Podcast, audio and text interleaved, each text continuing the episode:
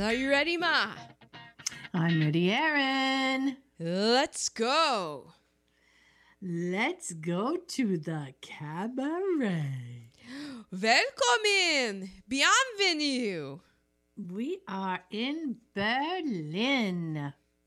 1931 Berlin. 1931 Berlin. Inside the Kit Kat Club in 1931 Berlin, we have a starry eyed Sally Bowles and an impish MC that sound the clarion call to decadent fun while outside a certain political party grows into a brutal force. Did you write that?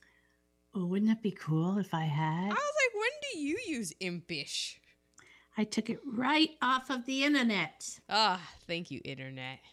Whoever. And this is 1972 Cabaret. Cabaret. Released in February, February 13th, 1972. Directed by Bob Fosse. Fussy. He is won eight Tony Awards for choreography. That's more than anyone else. His dance style is he's known for his turned in knees, his famous Fosse amoeba, his sideways shuffling, rolled shoulders, and jazz hands. Jazz hands. He choreographed The Pajama Game, starring Doris Day and Damn Yankees, and he was in The Little Prince. So, and I mean, Bob Fosse is he's Bob Fosse, and he's known he's a Broadway legend. So I was just sticking to the film stuff. Right. He directed Sweet Charity, Lenny, All That Jazz, and Star 80. This was produced by Cy Feuer. He did Storm Over Bengal, Woman Doctor, and Man from Cheyenne. But he was mainly known for um, his Broadway things, like How to Succeed in Business Without Really Trying. And he had a partner. It was Martin and Feuer, or Feuer and Martin. They were big time Broadway people. The Broadway. Broadway, The Great White Way. Um, the screenplay is by Jane Allen, who is a woman. Yay. She also wrote Marnie, Funny Lady, Just Tell Me What You Want, Prince of the City, Death Trap. She was also an uncredited script doctor for Cry Wolf and Copycat and 1976's A Star is Born. Mm. It all comes back to A Star is Born Always does. in the Gone with the Bushes expanded universe. Um, let's see. Oh, she was also uh, uh like she also was a director, I think of stage and she was a novelist. She was pretty pretty pretty high up and to do. Bet she had a kimono. Probably did, but she wrote in a kimono. She was an artist. Mhm. This was based on Cabaret, the 1966 musical, the book by Joe Masteroff, with music and music by John Kander and lyrics by Fred Ebb. And that cabaret musical was based on the play I Am a Camera by John Druten in 1951, which was in turn based on the short novel Goodbye to Berlin in 1939 by Christopher Isherwood. Oh, I didn't know any of that. I know. So it started out as a novel, then it became a play, then it became a musical, then it became a theatrical musical. The songs were by John Kander. He also Kander and Ebb are big time Broadway people. Um, other things you would know that they did is Chicago. So Kander did the music. He also for films he did the music for Funny Lady, New York, New York, and Chicago, and he did the film scores for Kramer vs. Kramer, Billy Bathgate, and the TV special Liza with a Z. Mm. And Fred Ebb did the lyrics. He also worked on Liza with a Z, Woman of the Year, Chicago. You know, he's Broadway legends there. The adaptation score um oh, if I didn't write down who did the uh, ad- adaptation score. I just wrote the particulars of it. Oh my gosh, how embarrassing. It's okay. So, this person that I'm looking up, he also did Lenny, and he did the score for my favorite year, My favorite year. We did my favorite Mhm. year. and he did the score for all that jazz, All that jazz. and he did the score for Star 80.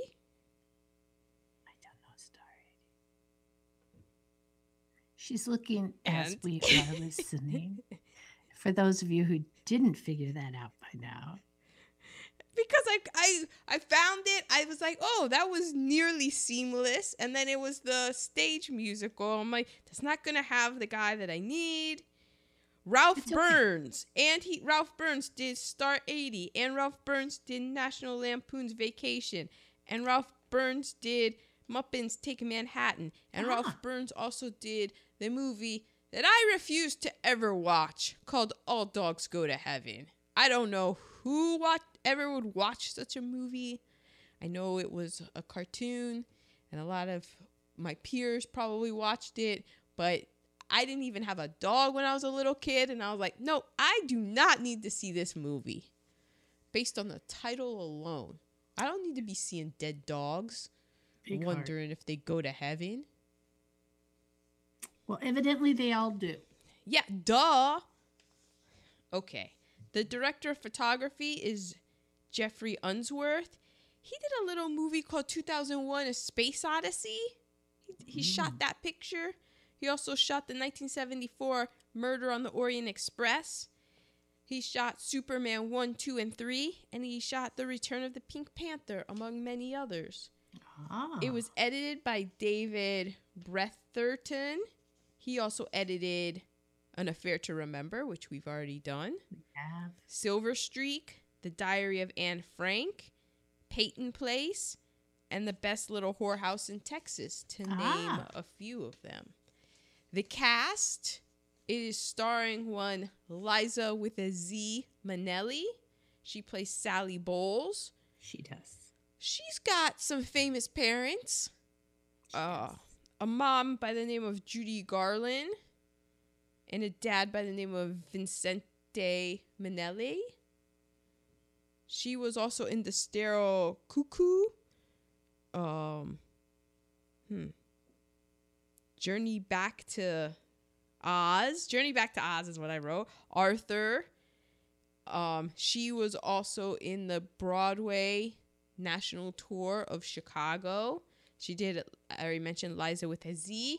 And I know her best as Lucille Austero, aka Lucille 2, in Arrested Development. Arrested Development. Mm-hmm. Michael York plays Brian Roberts. He was also in Romeo and Juliet, Murder on the Orient Express, Logan's Run, Spaceballs, Austin Powers, and in Knots Landing. Because I saw his face. And I was like, why do I know this guy? He was in everything. Yeah. Helmut Griem. He played Maximilian von Hoon. He was in Ludwig and The Damned and also Voyage of the Damned, like a bunch of German stuff. And we have Joel Grey. He was the master of ceremonies. He was in well, he was in like all the cabarets. He was in Wicked. He was in Chicago. He was in George M. I'm sorry, it's George M. Because there's an exclamation point in it. He's he's a he's a big time Broadway muckety muck, Big time. and he's the father of Jennifer. Don't put baby in a corner. Grey from Dirty Dancing. Before the nose job. Well, he's still even after her nose He's still job. her father, but yeah, she was she was it. Don't put baby in a corner before the nose job. Yeah. But yeah. He was like, You changed your nose. I am no longer your father. Well, we don't know. Maybe he did. Maybe. And we have Fritz Wepper as Fritz Wendel. Weber, not Weber. Weber. Oh, he he was in this German show, just German crime show that ran from 1974 to 1998. He played Inspector Harry Klein, and it was called Derrick. Wow. Yeah, I guess it That's sounds like it might time. be like their Law and Order or something. Tutu. And we have Marisa Br- Berenson. She played Natalia Landauer. She Mhm. was in Barry Lyndon and Death in Venice. And then here is a bit of a sad tidbit.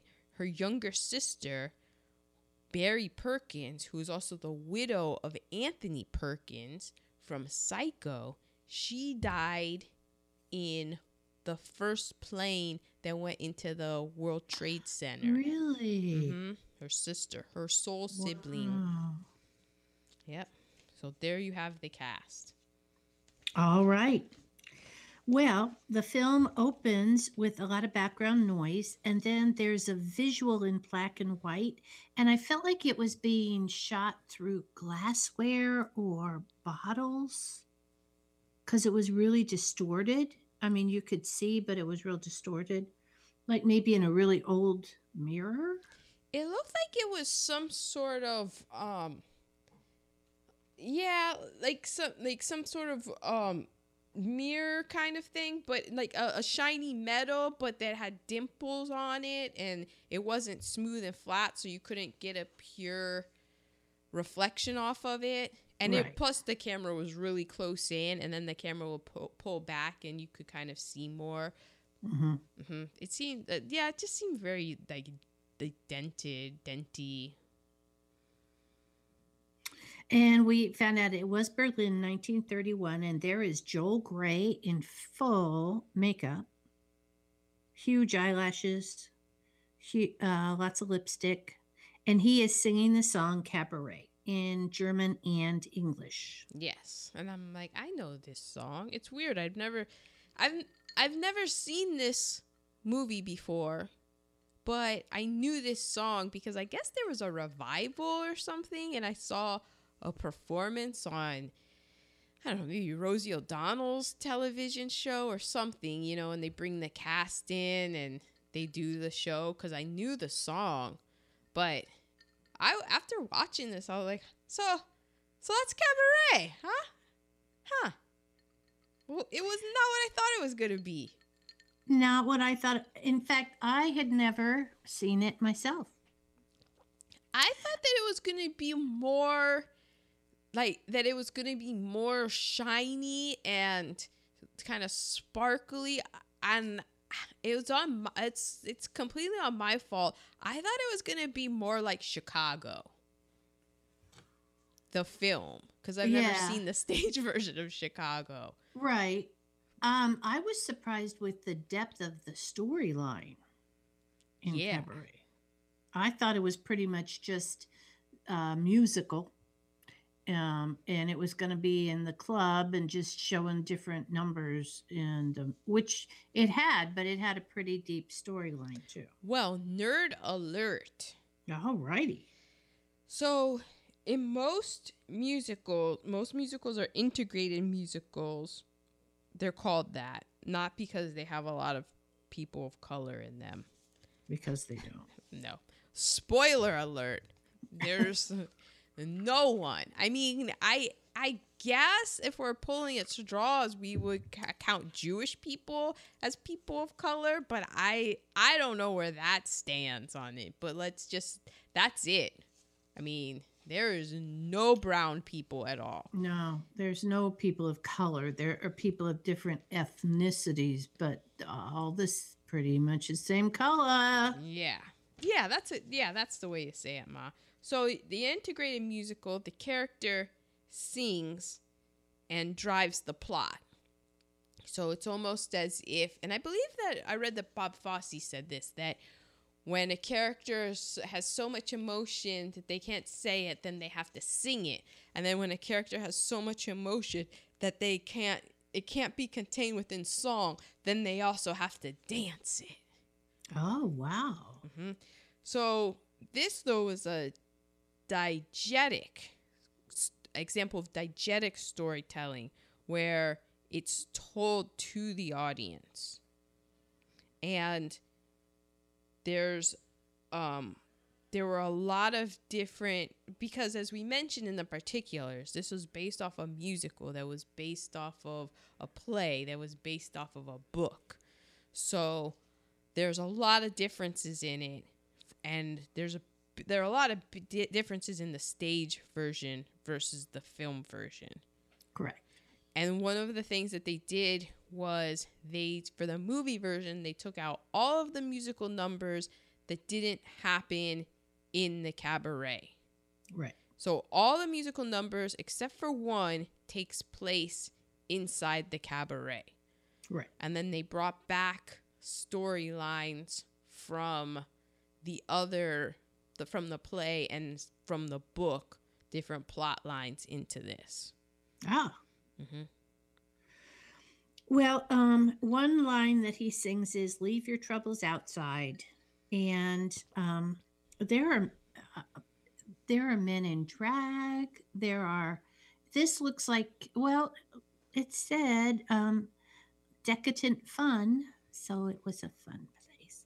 Okay, Ev- Then we- evidently, that's what I've heard about Berlin in the 30s was that it was a, a real fun place to be, kind of like the Roaring Twenties and stuff. yeah, Um, the people were just like, it doesn't matter as long as you're having fun, and you would go there. The thing that I thought was interesting was that it didn't. It I it didn't have that sheen to like everything still felt very dirty. Like the cabaret and all the women and stuff they they weren't it wasn't like they were models or anything. Like this was like an underground very seedy club.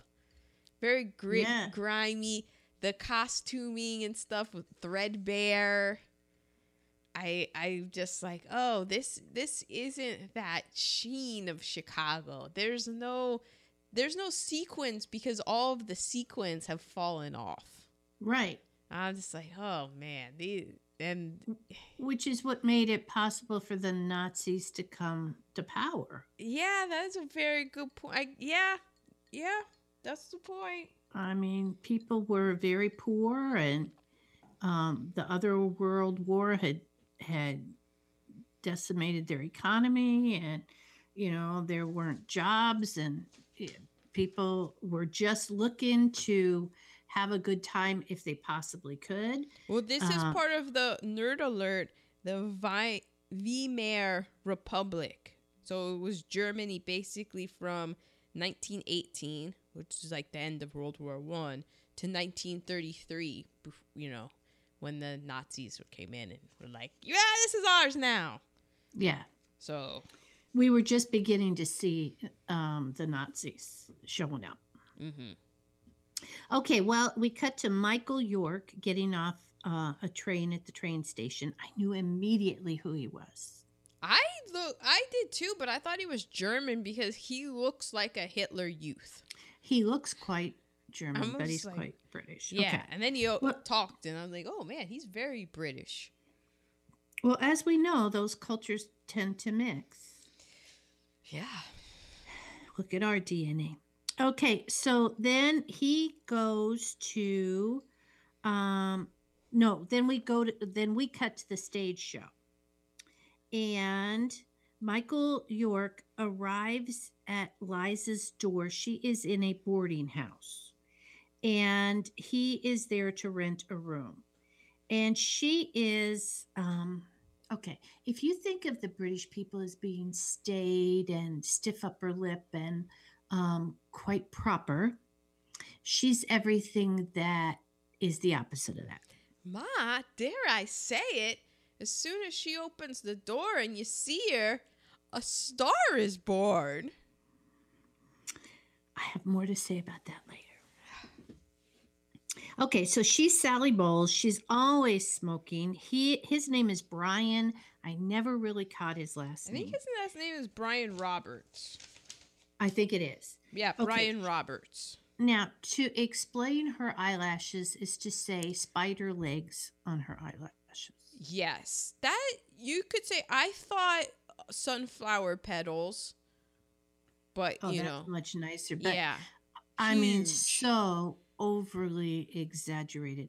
Much like um, uh, our people are trying to do now with mascara, with this um, the fiber growing. uh, I mean, they add fibers so that they can have this. It's not a good look, people. Well, they add fake eyelashes. I mean, she there's adding fake eyelashes, and there's what she did, which is it's very like whoa. You know that glam rock is gonna come around later, right, Liza? But yeah. hey, she is a gay icon, and you see it right there on those eyes. Yeah, you do. There's a reason for that.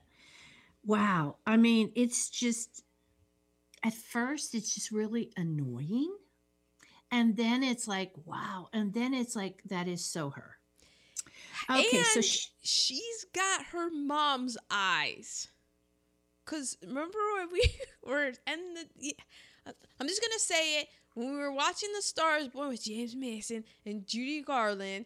Remember we said that her we're like, wow, Judy Garland's eyes are pretty far apart, I think Liza's are even farther. and like Liza Minnelli's eyes are pretty far apart. like like a fish.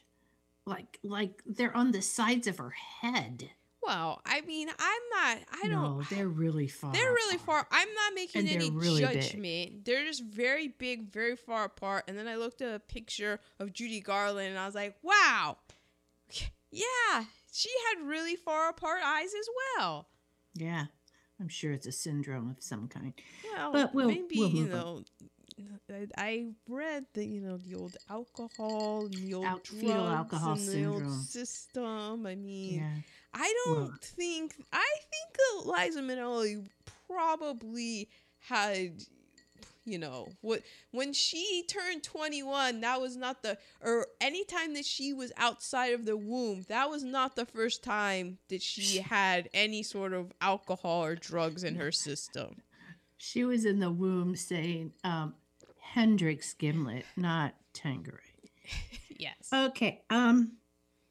Well, she's introducing him to all the people who are at the boarding house. It's quite an eclectic bunch. And then we go back to the Kit Kat Club and we see Sally's act. She's singing and dancing with a chair, singing Mein lieber Herr. Oh, dear and this is just you want to know what Fosse, what Bob Fosse choreography is? There it was. I were you not laughing hysterically yes. at the the women on the chairs and stuff? I'm like, I'm doing it all. I'm I want to memorize this all I so I can do it. I love it. Yeah. Yeah. I mean, there, there's a reason why he would. He is he still with us? No. There's a reason why he he was such a legend. Yeah. See, I thought he was only a, all I knew was choreography with him. I did not know he was a director. Mhm. He was an artiste. Ugh, he had a kimono too. Brian is in the crowd, and in the crowd, he meets Fritz.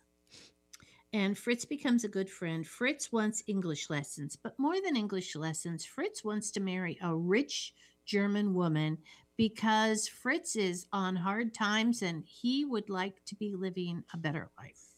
Yeah, Fritz. It, it was almost as if Fr- Fritz had see, gone into the future and watched a new leaf and heard what the butler said to my main man Walter Matthau about if you're Yeah. a man and you're born with nothing. The thing that that do what men have always done, and that is marry a rich woman and take all her stuff. And That's Fritz right. was just Fritz was on the prowl. He needed to sharpen up his English so that he could appear to be um, a sophisticate and not poor, and he could go in on the pounce. And you know what? Fritz had a lot going for him. He was a good-looking guy. He was. Good-looking guy. Good. And, And Fritz was a man about town. I mean, I believe uh, Martha Washington could name her tomcat after him. yeah, Fritz, because Fritz was he he wasn't going after the first, you know, the first thing that he saw. He was keeping feelers out everywhere because he Yes. wanted to reel in the big fish. At this point, we find out Sally's father is an ambassador or almost an ambassador. Now I have a question, Ma. Yeah. Do you believe don't have to this?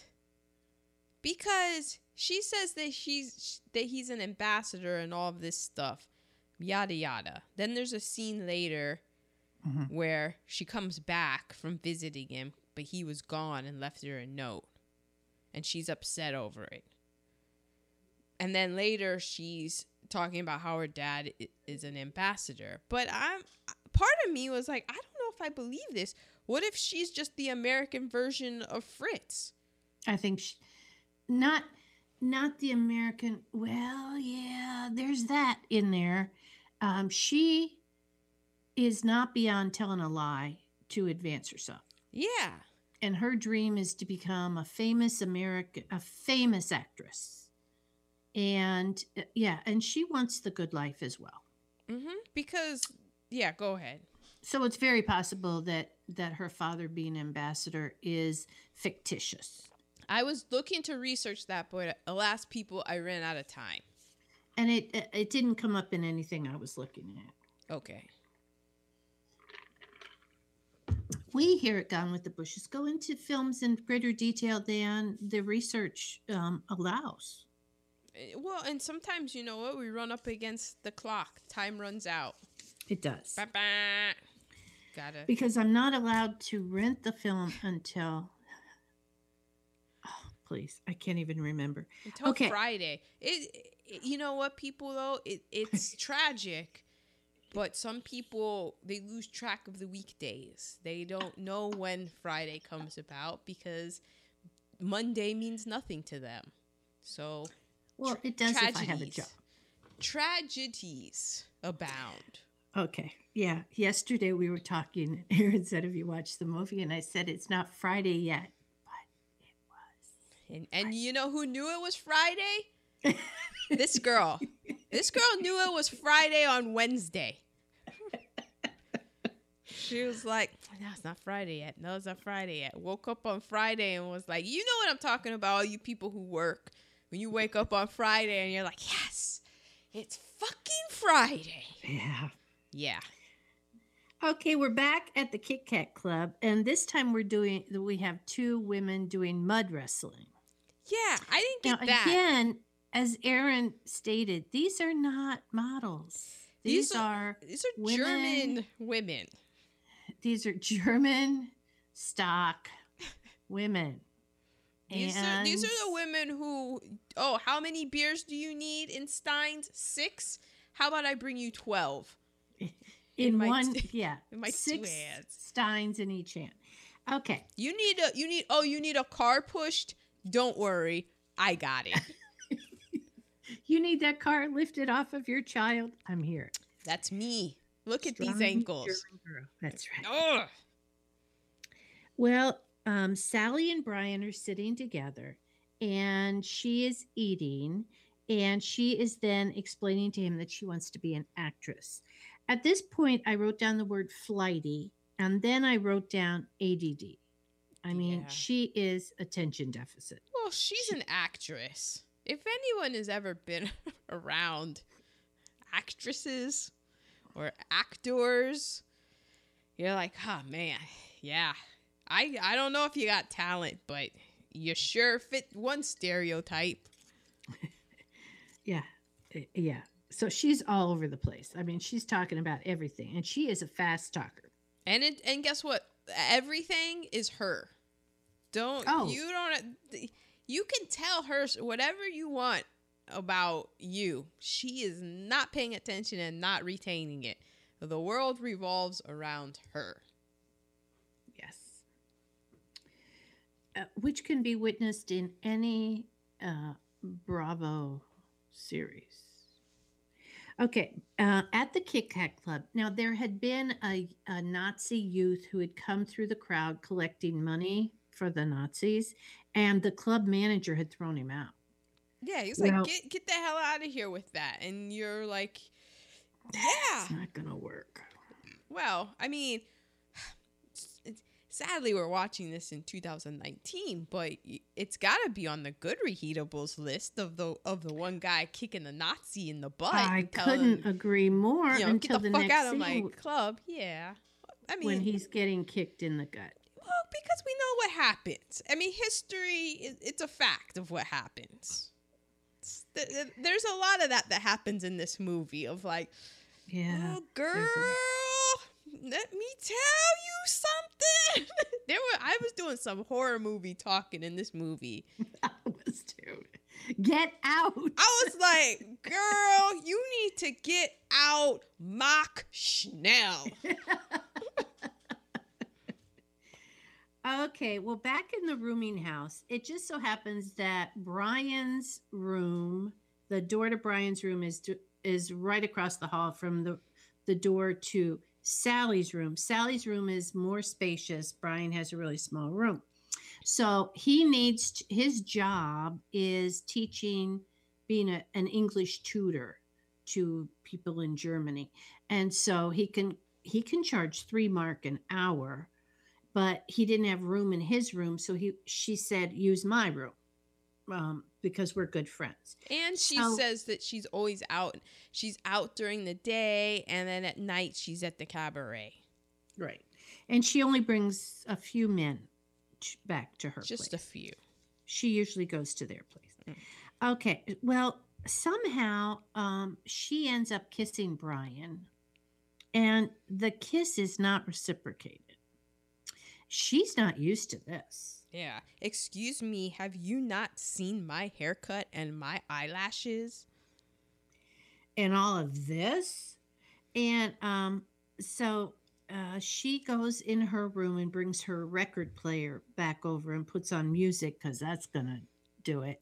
And she says, you know, like uh, she's trying to seduce him and it's not working. And so she's going, um, so like, do you not sleep with girls? And I'm th- I'm thinking I'm looking at Michael York, and also there was a scene between Michael and what's his name Fritz, and Fritz was like, "I'm not sleeping with you," and Michael looked to be a bit disappointed in that. So I'm I was like, "Oh, okay, Yeah, pick up on those uh, on those vibes.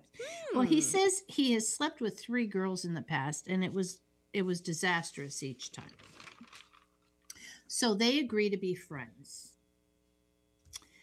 Okay, so then he has an English lesson with Fritz, and he is telling the head of the boarding house, I have a new pupil coming. Please bring her up to Sally's room when she gets here. Her name is Natalia Landauer Landau. and everybody is a flitter Ooh. because the Landauers that own the department store. Oh, we have a rich one here. Oh. They are enormously rich Jews.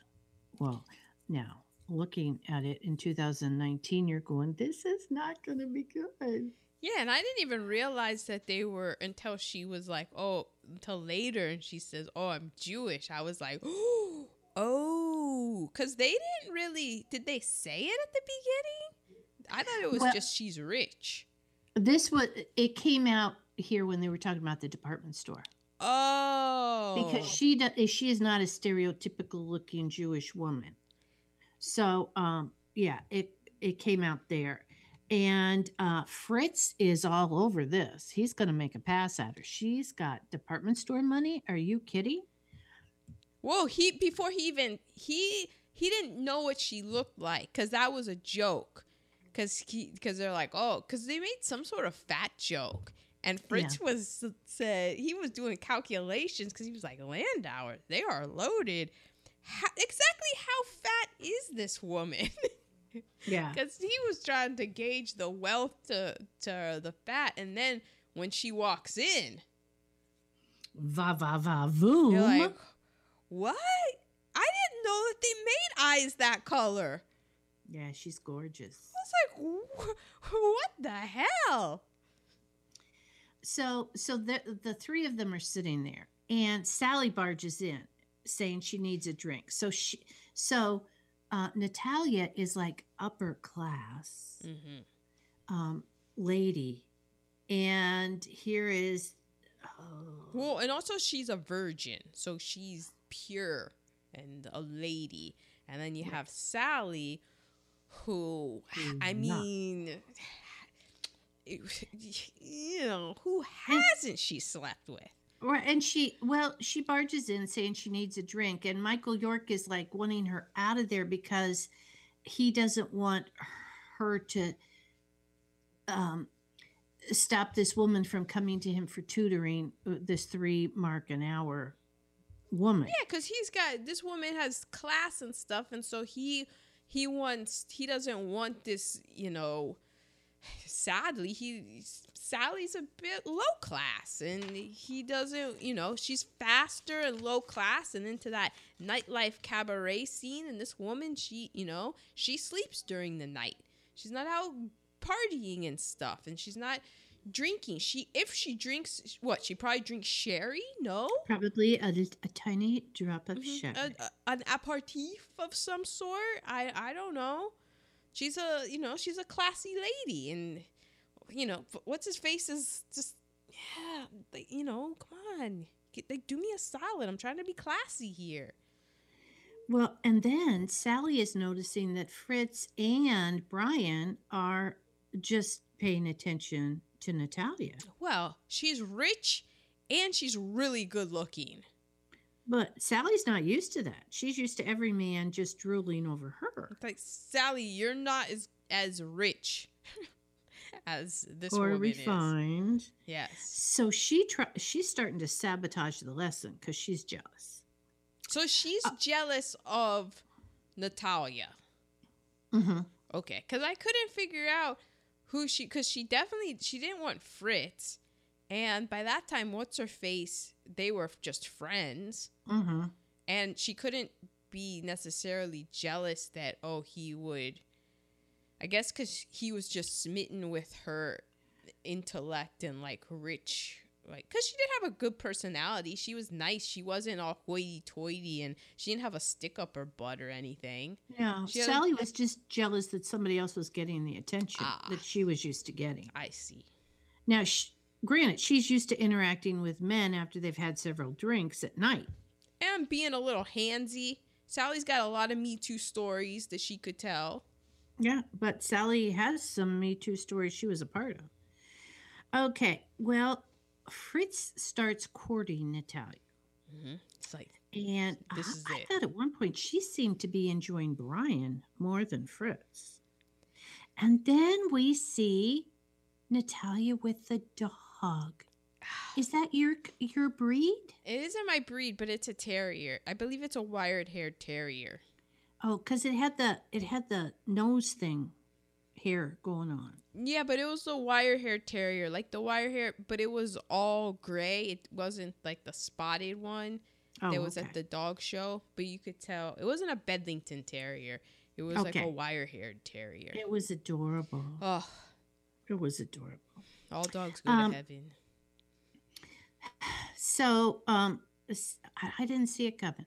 Sally is on her way to meet her father. We we uh, alluded to this earlier, and um, so she is putting on prim and proper clothing. She has her fingernails, her green nail polish that I didn't know they had in the 30s, is gone for just plain fingernails. She's gonna be the good girl when she goes to meet Dad.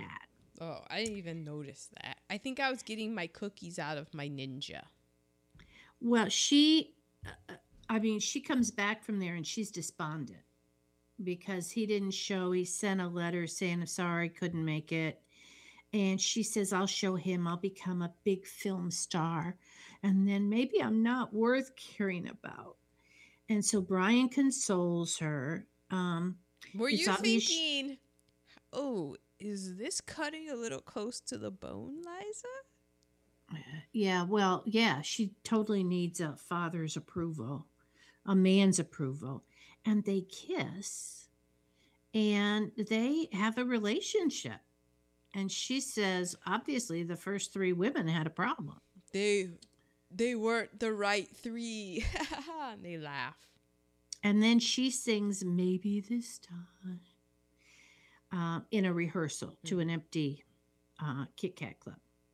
Okay. Well, um, then we have Sally going to Natalia's house. Natalia needs um, advice because she she is um, interested in Fritz. Fritz has declared his love for her, and but one time they were together and, and he pounced on Well, her. but he is what- pounced on her because Sally told Fritz was like, "Oh, you need to pounce on her." And Fritz said, "I'm not trying to get in jail." And I said, "Oh, put that in the reheatables. Way to go, Fritz." 1931 recognizing that maybe you shouldn't just pounce on a woman. But then Sally was like, "No, you can." And so then you cut to this scene and it's like, "Oh man. Well, this is problematic." Yeah. Well, it it sounded like it was going to be a rape, but then she said that she started to respond and enjoy it. Which I was like, what? I what are we? What are these messages we're sending now? Mm, mm. This is problematic, Fosse. So she's asking Sally, is it love or is it infatuation of the body? At this point, we're introduced to Max von Runer, and a musical number ensues talking about money makes the world go round because Max is quite rich. Max is his his real name is Maximilian. That's how rich he is. And um, at this point, an hour has passed. And that's it for the notes. That's it for the notes. Just to say, um, Max and uh, Liza Minnelli and Brian, they become a threesome as far as always hanging out together. Well, and mm, hmm. She's not totally gonna get rid of Brian, but she really wants the money from Max, and so a lot of that ensues. as and we find as- out that Max is married, but his he and his wife have an agreement.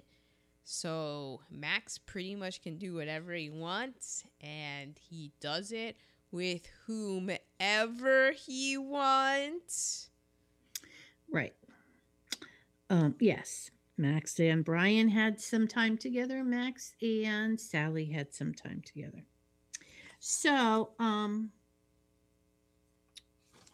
that's where that's where our notes end.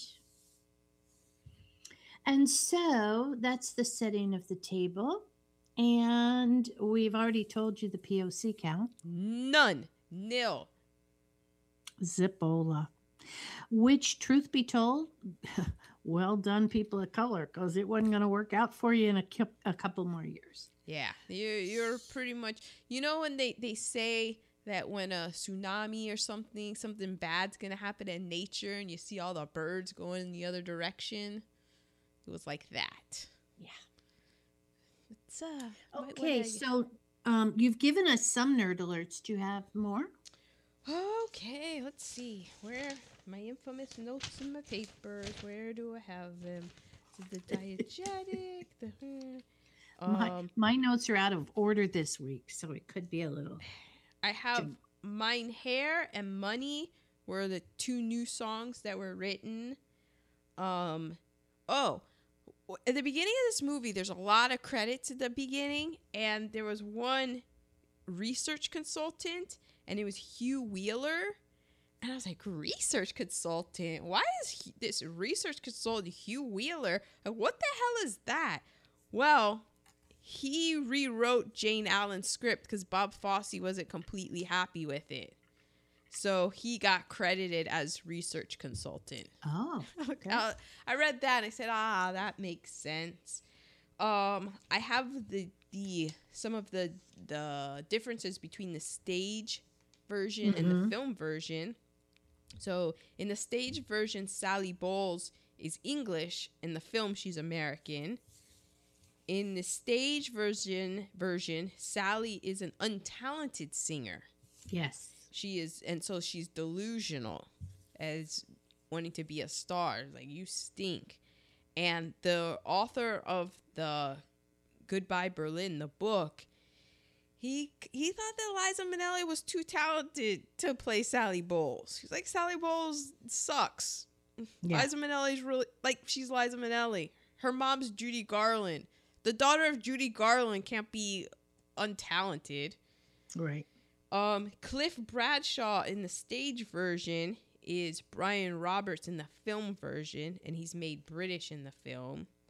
Fritz, Natalia, and Max, they are in the play I Am a Camera, and they're not in the stage version. So their whole Oh. subplot, which in the movie I did wonder. I was like, well, what, what, are, what are we doing here with Fritz and Natalia? I like them, but when I was thinking about the movie and their whole subplot, I was thinking because I thought the movie was a little long. It was two hours. I just It was. I thought did did we need that subplot? But I guess we did for the Yeah, for whole For the ending, I would think. and that song maybe this time it was written earlier by uh, those Ebb people for Kaye Ballard. So there you go. I know it. who Kaye Ballard was. I don't, but I thought that you would. I, yeah. I used to see her on the Mike Douglas show. And the song Tomorrow Belongs to Me is the only song not sung in the cabaret. And it's the only song not sung by Sally nor the MC. Yes. So those are my. Those are. Okay. Oh, well. I guess I'll, it's a that's another- nerd alert, but it can follow in my uh my reheatables. Okay, let's go to reheatable. Oh, okay. Go ahead. Okay, well, oh, my biggest reheatable is the whole Nazi thing. Yeah. I mean, yeah. Okay, and then the, dead dog. Well, are you? These are your bad reheatables? Yes. Yes, Nazis are bad. No, no. Nazis are yes. Okay. Yes, Nazis are bad. Yes. And then my other one was, you know, the whole smoking and drinking while pregnant, because we didn't tell you about that, did we?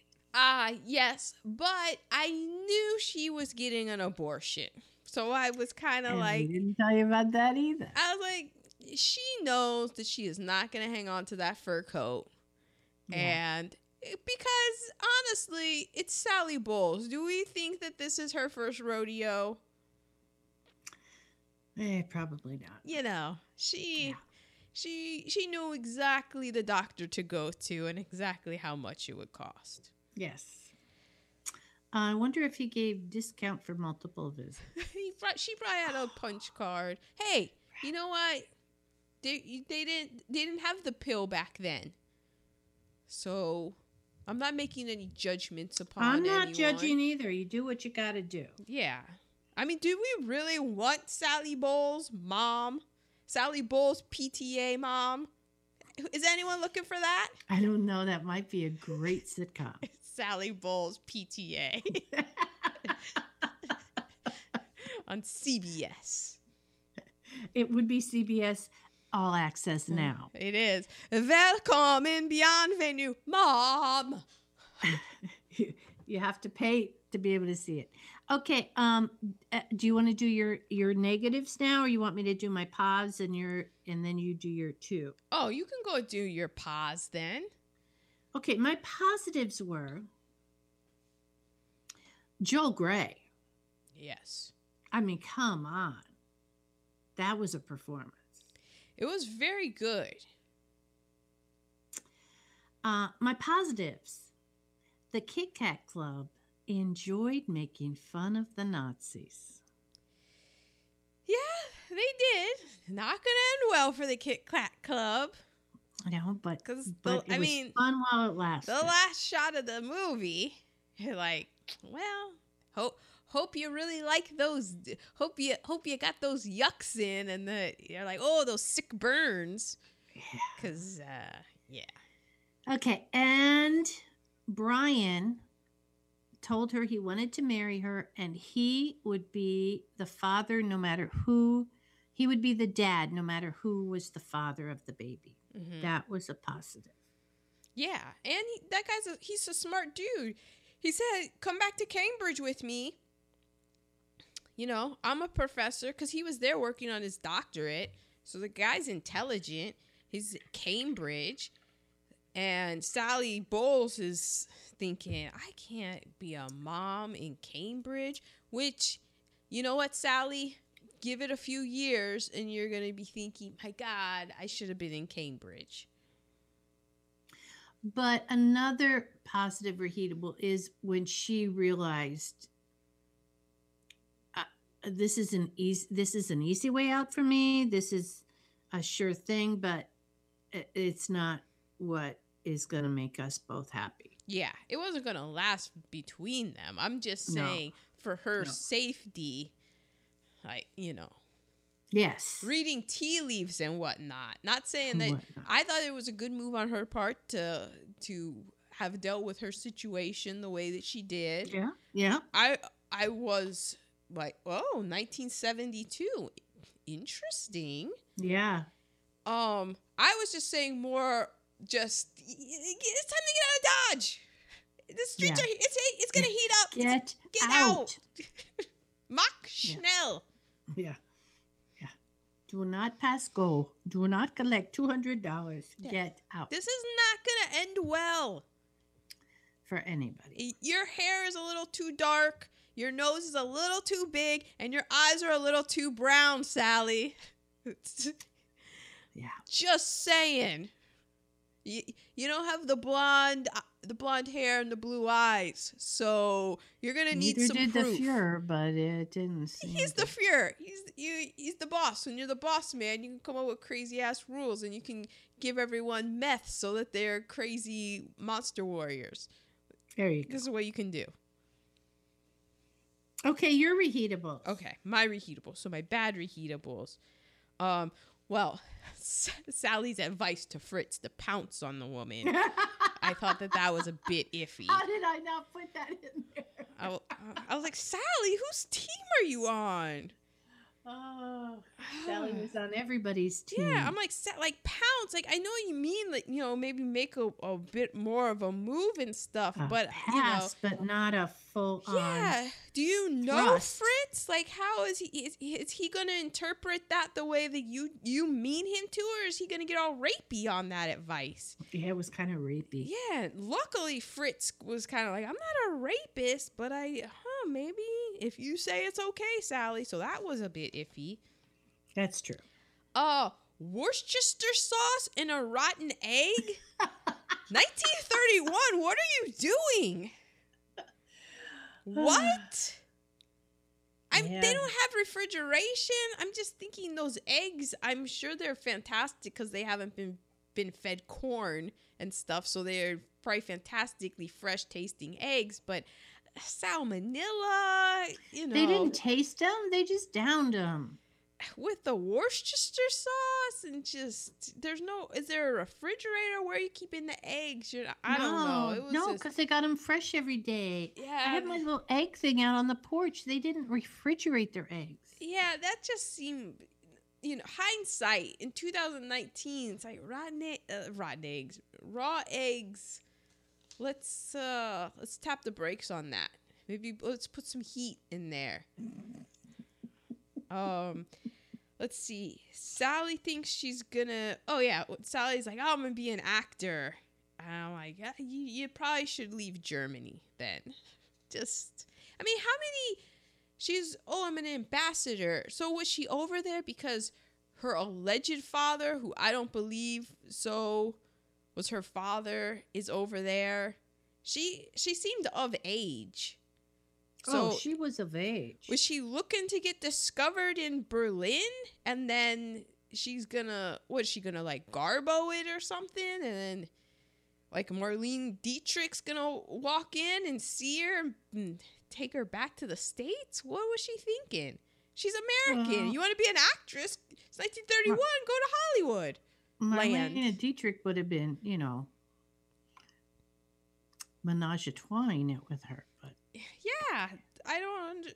I'm and like- she would have been probably participated. Yeah, because Sally would be like, I I know you. Yeah, I'm fine. I'm Sally. You're rich. Let's go. That's how Sally was. Okay. Um, yeah, the terrier getting killed.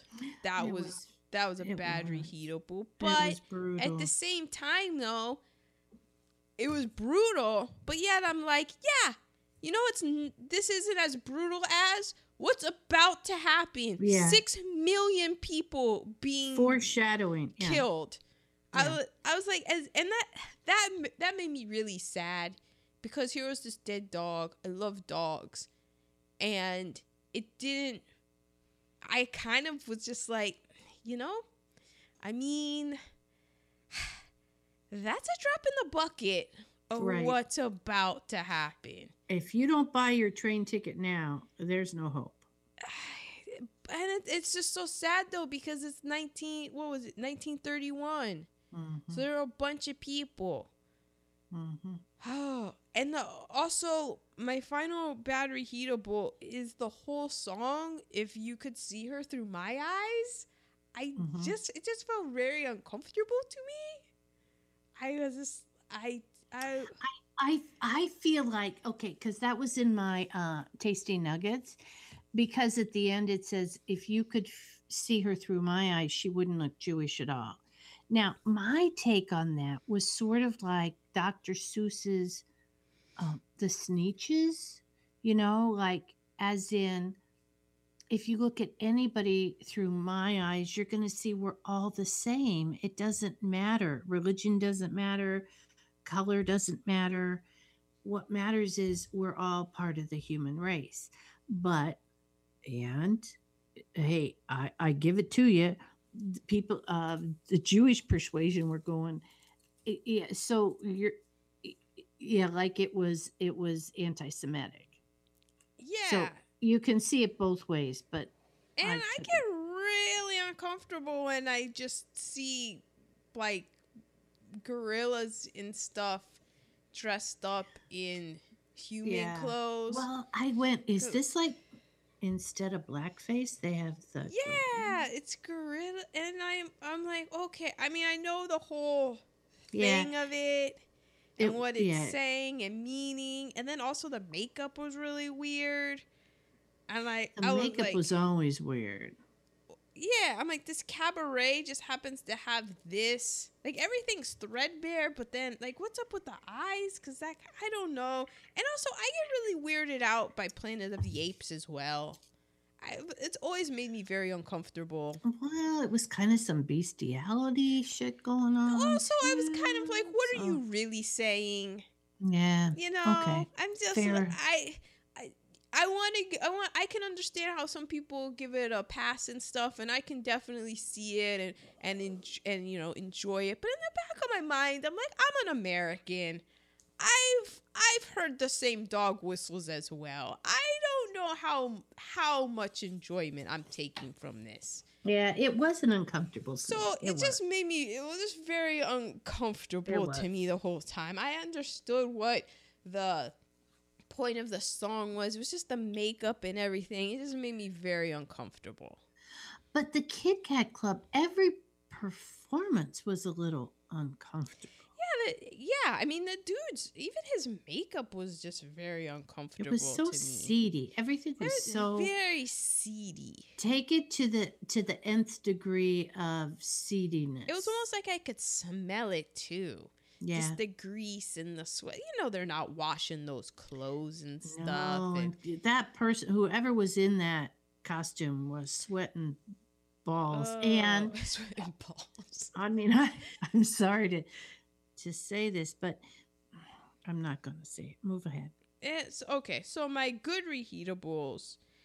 Um, well, this is good in that way where it's bad, but it's good that you see it. It's I guess it's kind of I I guess we should call it like it's a medicine reheatable. It's an eat your vegetables reheatable, I guess you could say. Like throw in some kale into that smoothie reheatable. And that would be the whole scene of the song Tomorrow Belongs to Me. Oh God. Because Oh. that's how it happens, people. And that's that's the most important part of this whole movie Yeah. is that you know, it wasn't the Nazis didn't just show up and be like, ah, we're Nazis, round up all the Jews and stuff. No, Maximilian even says it. He says to Brian, he he says, uh, "Good, I like the Nazis because they round up the communists, and Maximilian's rich, so he doesn't like the communists because the communists are going to dig into his um, opulent lifestyle." And then he's like, "And we can control them." And it doesn't it doesn't happen all of a sudden.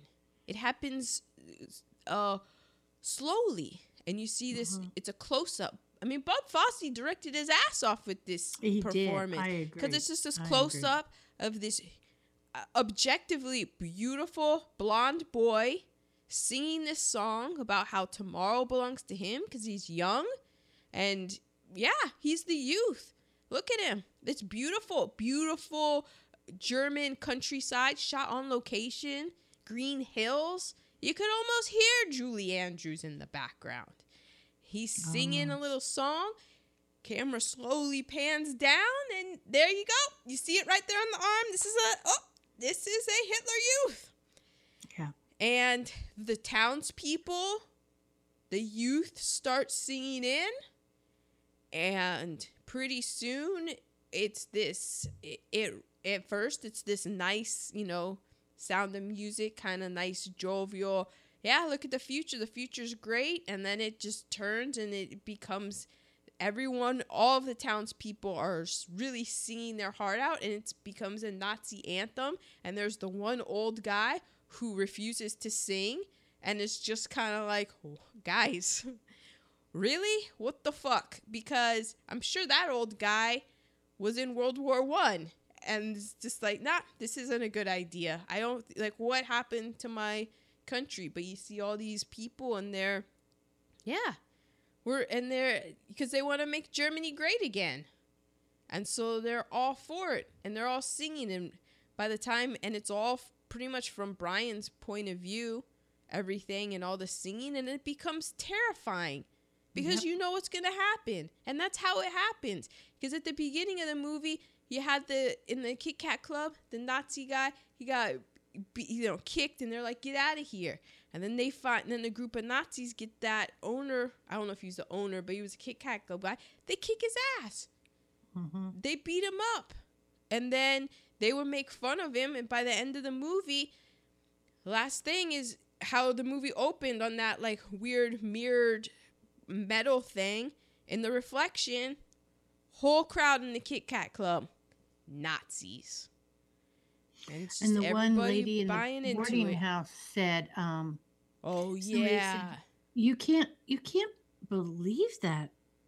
You know the propaganda against the Jewish people, and she said, "It's in the newspaper every day. How can I not believe it?" And you're just like, yeah.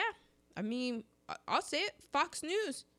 So Yeah. it, they basically because she was like, oh, the Jews, it's an international conspiracy. They're in the banking, and Brian says, how can the if the Jews are communist, how are they also in charge of all the banking? It they have to be one or the other. They're either in, involved in the international banking conspiracy or they're involved in the communism. They can't be both. That was just his point. And she's like, "No, I read it. I read it in the newspaper." Right. It And- doesn't have to make sense. This is what I read. And he's like, "That thing is that I forget exactly what he says, but he basically is like, that's not a newspaper that you're reading." And she's like, "No, that's what I read." And there she is. She was she was a, you know, she seemed like a level-headed woman. She was reading the newspaper and stuff. She's reading this, and then there you go. Nazis. That's how it happens, people.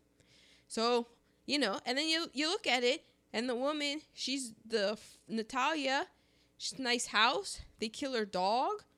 What would you ever be like? Oh yeah, you know they killed your dog because you're Jewish. Guess what? They're gonna round all of you up. They're gonna put you into showers, put poison gas in it, and kill all of you. No, would you ever believe would that? Right. Just like now, people are going, "Oh, that would never. that would never again." happen again. No, there's the only thing that, that like anything can happen again. Have you ne- have people never read a history book of what people do to other people throughout Right now, we time? have children separated from their parents in detention centers. Still, But oh, but no, it but they're criminals though. They came across the because they wanted a better, you know, blah blah blah, all that yeah, stuff. children So- are criminals. Yeah. Mhm. Yeah, I'm just saying, you know, the first dead dog on my doorstep, I'm mock schnelling it. Don't know where I'm mock schnelling it to, but We be mock schnelling together. feet don't fail me now. I got I got DNA everywhere in this world. That's true. Was- Check my DNA. I, I'm allowed to be here. yeah, oh, whatever. Well, not me so much, but you. You're pretty good. I'm going to Wakanda. Yeah, I probably can't get in. Work on your potato salad, ma. Work on your potato salad. There will not be raisins in mine. Maybe some poppy seeds, but no raisins. Ah, ma, Okay. you're trying to get into Wakanda. You can't be throwing in poppy seeds and stuff. Okay. Okay. I mean, so, once you get in, then you can play around. But you know, Okay. I'm not done with my bads. I mean, my oh. goods. okay, good. The Let's have some good. the three way love affair. I was like, oh, 1972. He, what's his Brian was bisexual and yeah. how all that. all along. I was like, wow.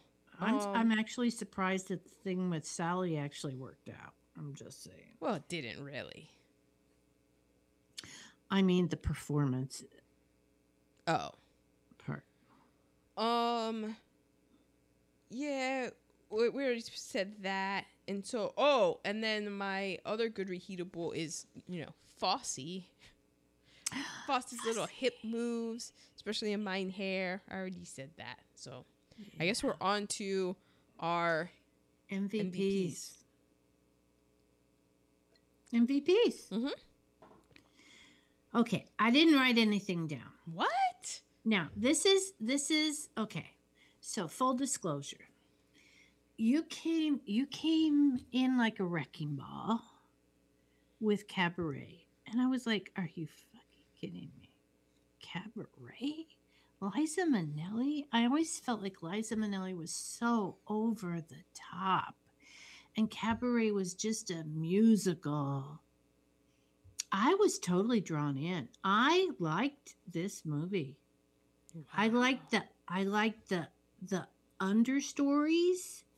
I liked the fact that in 1972 they were having this menage a trois. They they were openly discussing abortion. They were talking about you know the haves and the have-nots. Um, I gotta say, my MVP is the is her doing cabaret. Yeah.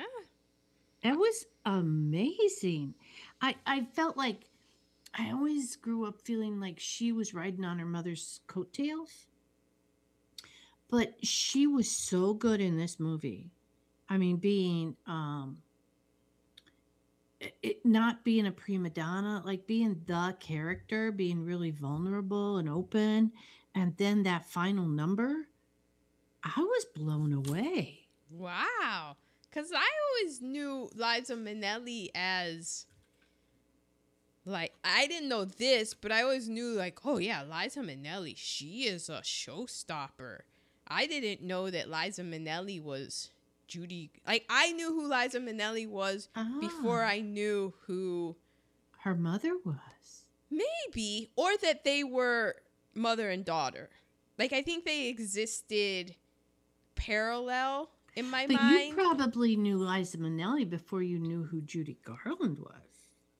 Um, yeah, but I knew of her just because I knew of like her haircut and her dancing and Yeah. like cuz she was always on TV and stuff. And so I didn't know what she was famous for. I just knew that Mhm. she was famous and that she was a song and dance woman and was on Mhm. stage and stuff. And then I also knew about The Wizard of Oz, but I didn't know, oh, that's Judy Garland. And I didn't really know who Judy Garland was. And then you read about, oh, that's Judy Garland. And it's that wait, Judy Garland is Liza Minnelli's mom? What? So I like I knew I didn't have that. Oh, she's just riding her coattails. But I did look up to see how old she was when she did this movie. And She was 26 okay. and so this was probably shot what in 1971 mostly Uh-huh. and her mom died in I think 1968 or 69.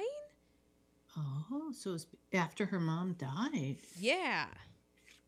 So I thought that that was pretty interesting just because yeah, sh- Judy Garland died in 1969.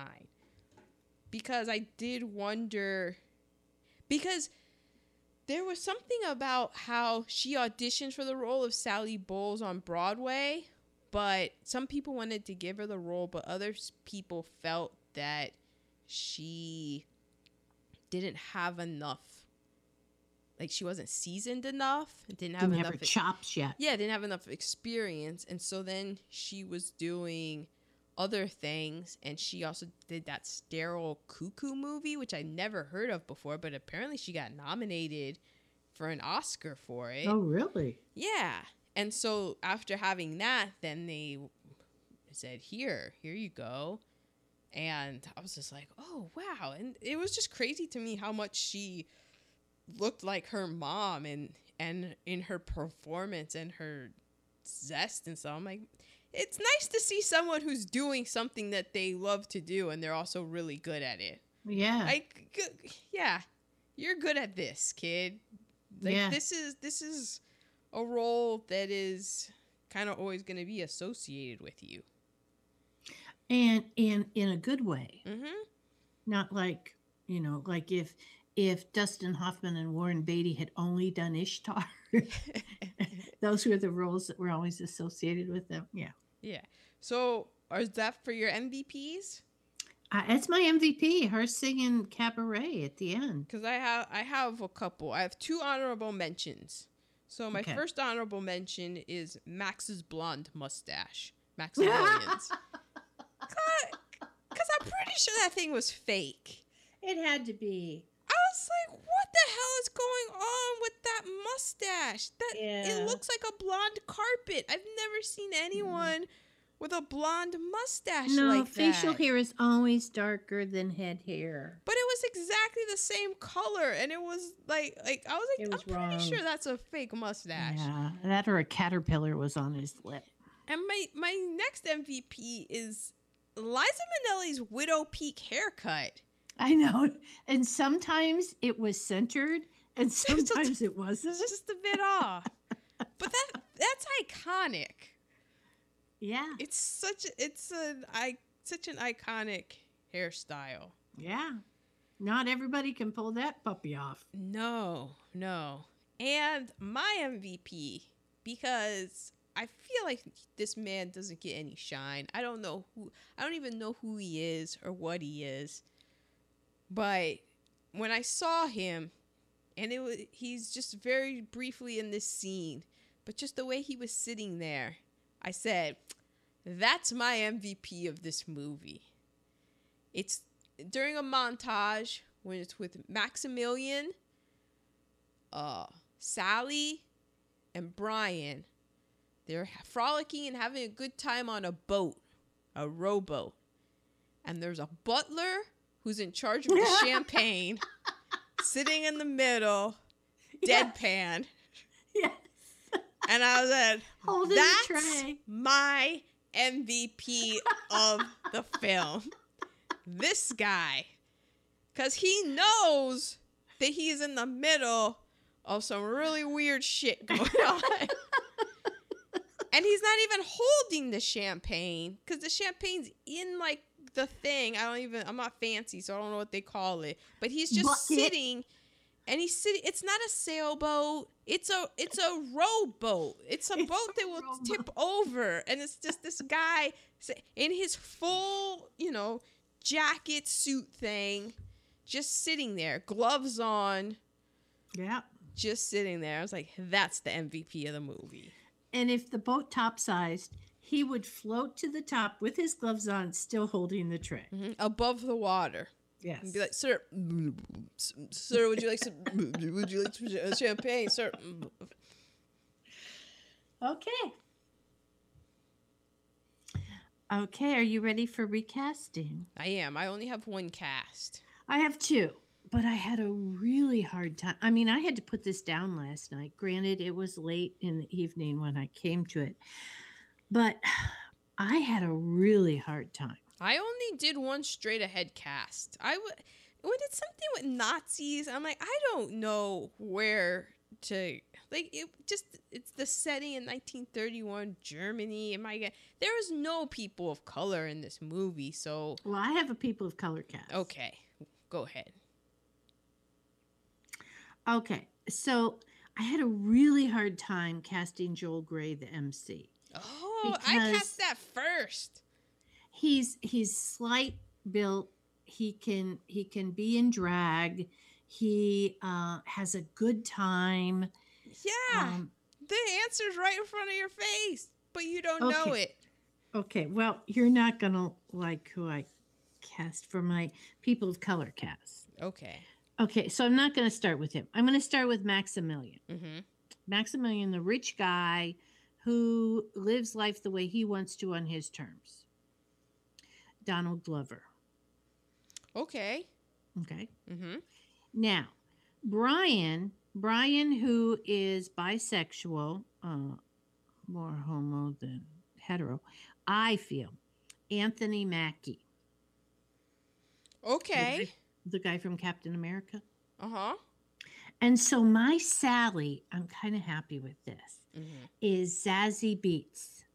Yes, she Okay. would be. She could be a good Sally. Yeah, Plus, she she's could. like half German, I think. Oh man, then I now my Joel is Katt Williams. Yeah, that's pretty good, Ma. I could see Yeah. that. Thank you. Mhm. Then I went for my okay, just putting people in there. My Sally is Zendaya. Mm-hmm. I don't know if she could uh, pull off the singing, but again, the uh, the author didn't want Sally to be really talented. Well, wasn't Zendaya in that hugely successful movie that neither of us have seen, but everyone else in the world has? The Greatest Showman. Probably. I mean, I I'm not saying she's not talented. I didn't know what her singing chops were. I think she's got a record deal. because I was thinking, you know, Jennifer Hudson could could pound out those songs, but I didn't know if she could be as um, Flighty. fractured and, and fractured as Sally was. Yeah. Zendaya's a that's really good, Ma. Thank you. So my Brian, you know, Mhm. bisexual. I had, but good looking, Chris Pine. Ah, I'm a little down on him right now. I know you are, but but give him a moment. And then my Max is Jonah Hill. Cause Max was kind of a buffoon. Yeah, but Max was like, no offense to Jonah Hill or anything, but, But he when jo- little- Jonah Hill no, now Jonah Hill can pull it off and you know, like he is ever evolving. He is always uh, uh, um up and down on the weight scale and okay. okay, and then my- okay, My Joel for that one, I went with Robert Downey Jr. because I felt like he could be extravagant enough. well, he would definitely, yeah, yeah, he would definitely uh, go for the gusto. I felt like that. Mm-hmm. I'm happier with my black cast that would never do this during Nazi Germany, but um, Katt Williams. So you want to make an all-black version of Cabaret set in 1931? Were there even four pe- black people in Germany at the time? And then I was thinking, you know what? Brian doesn't have to be a guy, Oh, that's true. except that we don't know who the dad of the baby is. so, yeah, he did have to be a guy. Oh, yeah. Yeah. Well, So no, you you know, Sally. I mean, Well, these are that's the- true. These are only two that you know that we saw. We know that That's true. Sally was out gallivanting. Because I felt like the menage a trois could be two women and a man too. Yeah. Maximilian could be a woman. Max could be a woman, but yeah, okay. Mm-hmm. Okay, so your cast. All right. So my cast. Well, for Brian, I guess I should go. I'll go with. I'll go. Who do you want me to go with first? I'll let you choose. Uh, okay, go with Brian. Okay, Brian. I picked Zac Efron. Yeah, I was like, because I was like, Yeah. who is really pretty? Yeah. So I'm like, okay. That's why I went with Chris Pine. Um, for Maximilian, I don't know what this guy looks like now, but I went with. Josh Hartnett. Oh, it's been a while since we've seen him. Yeah, But yeah. but even if he was old, it's, as long as he was rich and stuff, yeah. you know. Yeah. Because that was his whole draw was yeah, the rich was he was thing. rich. For Sally Bowles, I Uh-oh. went. I fully embraced the the author's intentions, and I have no idea if this actress is a talented singer or not. But I felt that it would be very interesting to see her in this role and what she could do with it. I went with Ellie Kemper from Kimmy Schmidt and The definitely be the- Office. Yeah. She could be the because she could be really um you know, the sensitivity and the yeah. very flighty, very but yet very charming, but all about her, Yeah. Yeah. but yet enough that you could see how people would be drawn in. Yeah. Mm-hmm. And so, my MC, my master of ceremonies, That was the hardest for me. when I saw the first thing I saw, I was like, well, he, to me, he even looks like him.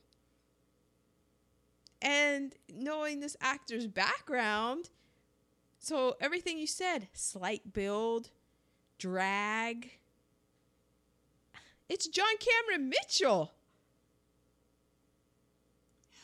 Oh. as the MC. Yeah. Yeah, okay. Oh my god, yeah. Because John Kemp, for those who don't know, he was in Hedwig and the Angry Inch, and well, the last time I saw him was he was in The Good Fight. Yes. So I was just Yeah, like, that would totally work. yeah, he would totally be him. That was my hardest one to cast. And he lived in Germany, and Hedwig is like basically she was in Germany, like she was a German woman, so he could nail the accent. Oh my God. Yeah, because Joel Grey really studied hard to get the perfect, authentic German accent. Mm-hmm. The German accent's really hard. I can't do a German accent.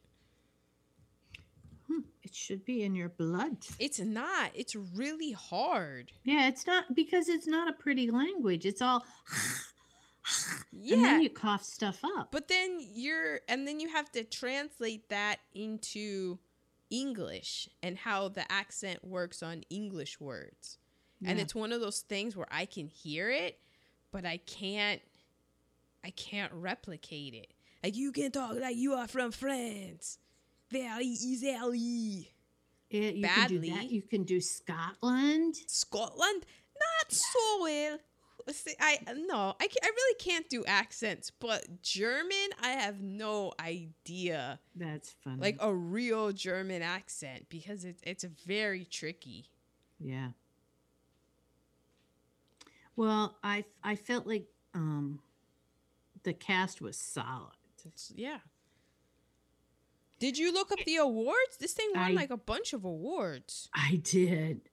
And I, okay, so like I'm blown away about a couple things. She won Best Actress. Uh, she won the Oscar and the Golden Globe. Mm-hmm.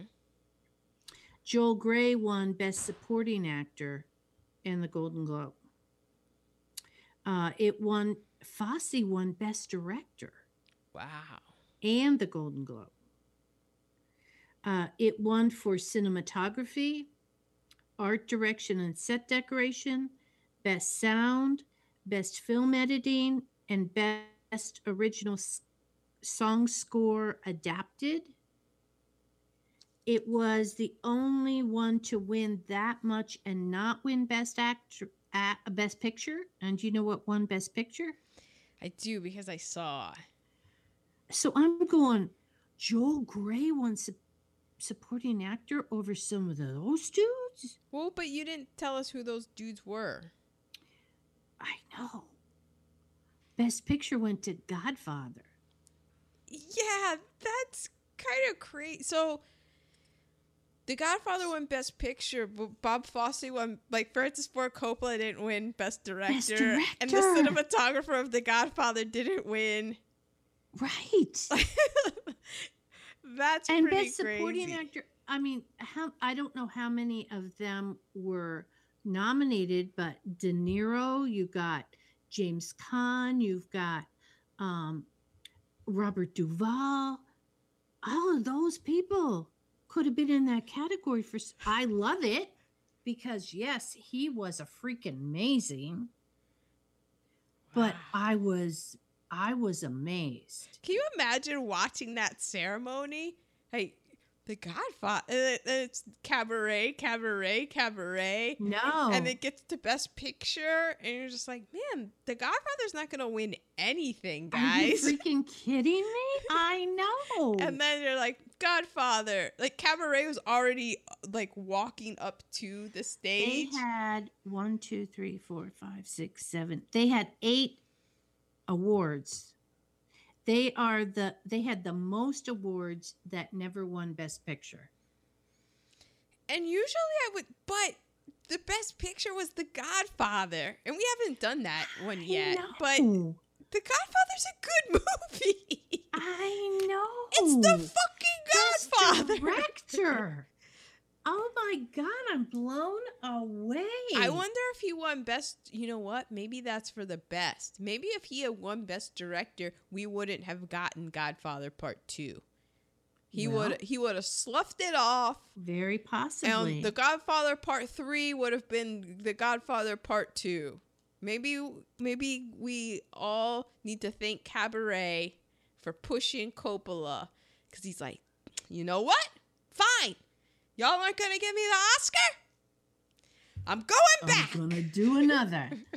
yeah, I I was blown away. Wow. Okay, so I have tasty nuggets. Oh, okay. I have a you couple. asked me to do tasty nuggets. Mm-hmm. Originally, this film was given an X rating. And for what? There was nothing X in Are it. you kidding me? It was 72 full out abortion. But do we, we didn't see her get an abortion. She was just, Menage a trois. and we didn't even We see that. In drag. Well, there was uh, that. Yeah. Oh my god! but we didn't and- see any of the like the they didn't even there wasn't even any guy on guy kissing or anything. No, the there most wasn't. was just the three of their foreheads together in like a Yes. triangle. That was Yeah. it. It's true, but it was implied.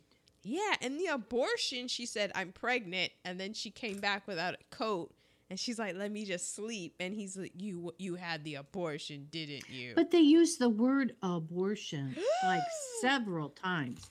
That was this was 72. That was big. Okay. Um it was re-rated. Yeah, in Britain it was given an X rating too and then it was re-rated. Okay. The song Tomorrow Belongs to Me we've talked about Mhm. talked about.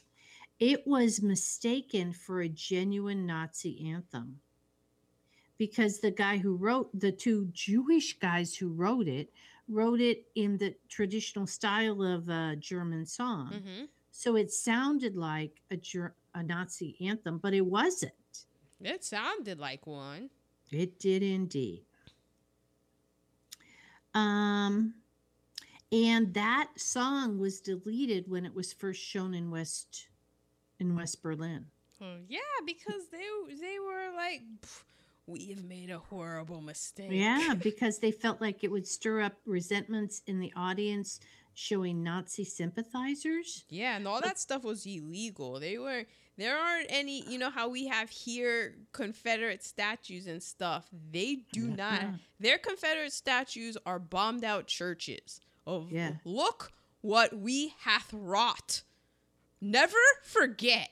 That's Yeah. theirs. It, it isn't. They don't have. Uh, uh, I don't know what any of those fuckers' names are besides Hitler, like the underlings. On there's no horses. They're standing up, looking gallant and chivalrous. There's none of that bullshit. The song was added uh, it- to the TV version in 1976 when they showed it. Mm. Okay, Sally Bowles is based on a real life asp- aspiring actress, Jean Ross, Oh, who was a member of the Communist Party. Um, Liza said she could tell she was the star of the film because she was the only one with shaved armpits. but Liza, you were the only American. That's what I said. There, there are other ways to tell who are true Germans and who are, but we'll, we won't get into it. Um, Liza, with the help of her father, Vincent Minnelli, designed her own hair and makeup. I didn't know that. I know, I, I know, because that was an iconic. It was all filmed in Germany. Mhm. Uh, actually, it was filmed in Mu- around Munich. Actually, it was filmed in West Germany. West Germany at the time. I'm Mhm. sorry. Uh, we were there when the wall came down and it became a united Germany. But that's another story. Story for another day. Joel Grey is is one of two people who won the Tony and the Oscar for the same role. Oh, interesting. The other person being Viola Davis, who won it for, For Fences. fences. Mhm. Oh. Billy Wilder and Gene Kelly were both offered to direct it, and they both turned it down. Oh, interesting. I'm glad because we got the Fosse. Well, the Fosse, effect. he, I, I almost picked Sweet Charity because Sweet Charity was a box office bomb, but it had Shirley MacLaine in it. Yes, so it was. I do want to revisit that because I like I like Fosse and I like MacLaine. Um, so he, but he was able to finagle his way into it. Which It I wonder is- if we'll see that in Fosse Verdon. Uh, we'll have to watch. Mhm. I'm anxious.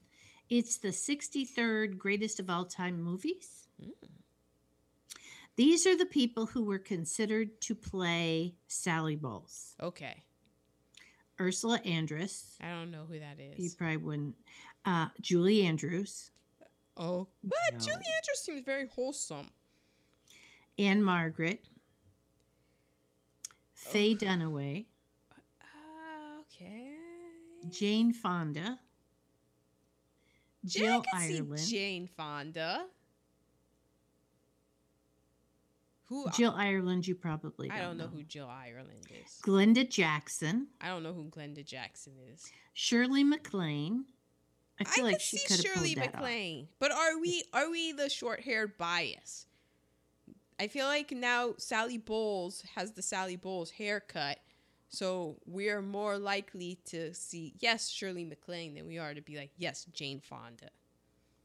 I feel like Shirley MacLaine could pull it off. Well, Shirley MacLaine is a world-renowned actress. Also offered uh, uh, in consideration for your consideration, Babs Streisand. Babs, eh? And wait for it. Natalie Wood. Natalie Wood. The only one I think that could truly pull it off would have been Shirley MacLaine, but I think they hit the daily double with Liza Minnelli, and I have never been a Liza Minnelli fan.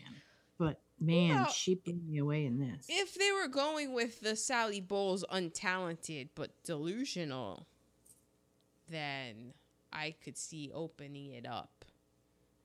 And I could see uh I could see Jane Fonda. I never count Jane Fonda out of anything. That's my rule. Jane Fonda, I definitely see Shirley MacLaine. mm-hmm. I the Faye Dunaway one would be very interesting. I feel like Sally Bowles would get very intense. It would be an oddly intense Sally Bowles. Yeah, we might have to come in with machine guns to kill her. Yeah, just be like, wow, Sally Bowles, it, uh, not so flighty, but very intense. Um, do you have any tasty nuggets? I do. I have one more to add. The German voice that you hear that's on the radio, that is Harold Nebenzal. And his father was Seymour Nebenzal. And he produced Fritz Lang's M that we did. His dad did. Hmm. I thought that was interesting because I was like, oh yeah, M, we did M. That was a good movie. And so his son was one of the voices. I, his son was a producer or something on the film, and he also did the voice on the radio. Hmm. Mhm. Yeah, there was a lot of German being spoken in the in the background. I had to, he had to remind as how it was Yeah. Berlin. It's Berlin. So, yep, there you go. That was before West Berlin. That's when Berlin was Berlin. Well, yeah, Berlin was Berlin. It was the like Germany was Germany. It extended all the way into Poland and stuff. Yeah, and You know. It kept going. Yeah, and then you know. Okay, I was surprisingly entertained. All right. Well, what will we be surprisingly entertained by next week? I have two movies in my brain, and We- I cannot decide. You have to pick one, Ma.